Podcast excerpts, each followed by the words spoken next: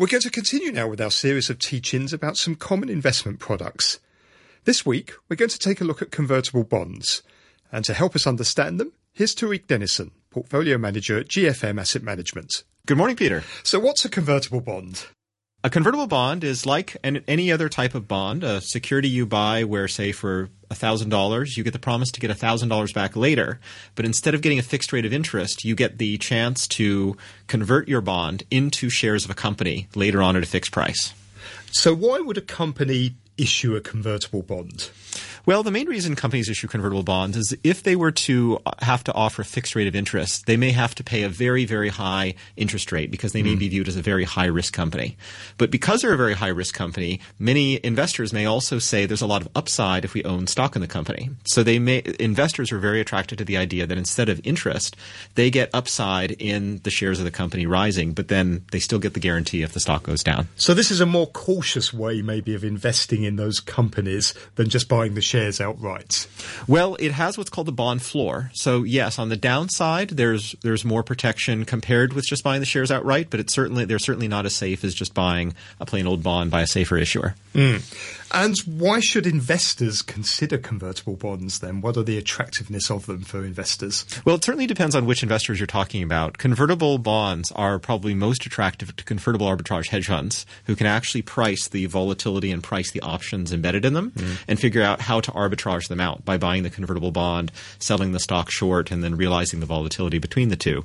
But everyday investors really would just look at it as a simple instrument for participating in the upside of a stock and limiting the downside if the stock doesn't rise or uh, or falls down by about fifty percent. So, when is a good time then to invest in convertible bonds?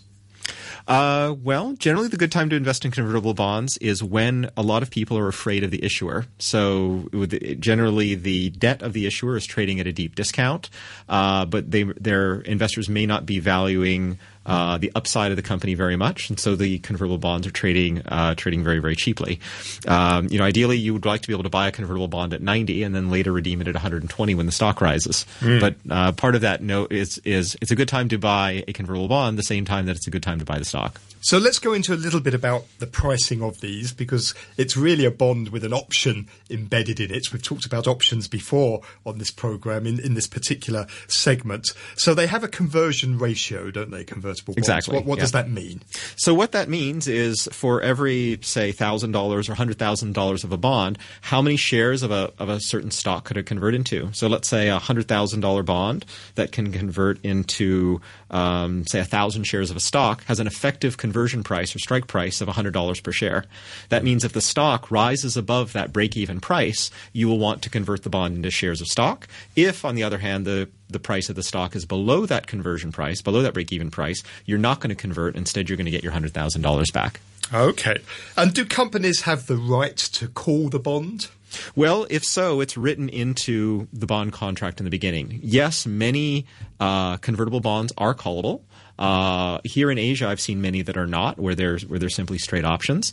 Whenever the issuer has the right to call the bond, the investor often demands either a more attractive conversion rate or mm. an otherwise higher yield on the bond to compensate for that call. Because you don't really want the issuer to go and call that bonds, do you? you? Well, when they when they call the bond, it's going to be when it's most beneficial yes. for them. Either their credit has improved and they can refinance at a lower rate, or their stock has gone up a lot and they want to call back and make sure that uh, that you don't get much of the benefits before.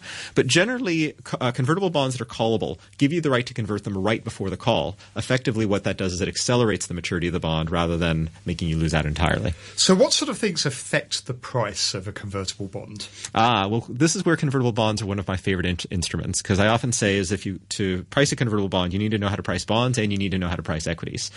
Uh, first of all, it's the credit of the underlying, since still ultimately you're pricing what is the probability that the issuer will pay you back, even if mm. the stock goes down.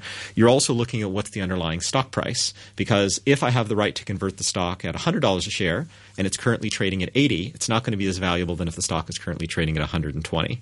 The more the harder thing for most investors to price, and this is where convertible arbitrage hedge funds make their money, is in the underlying volatility of the stock. A stock that has the ability of moving a lot, say doubling or getting cut in half in a year, is going to have a much more valuable convertible bond than a stock that simply doesn't move because there's more of a chance that that convertible bond, that conversion will be valuable.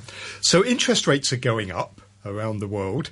How do convertible bonds tend to perform in a rising interest rate environment? Well, that's another thing that makes them somewhat more attractive. They're not as immediately sensitive to interest rates as plain old.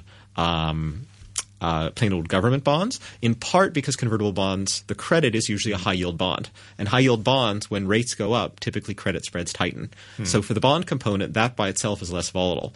But for many convertible bonds, when they're in the money, so when the, they're, they're above the conversion price, they're far more affected by the stock price than they are by the underlying interest rate.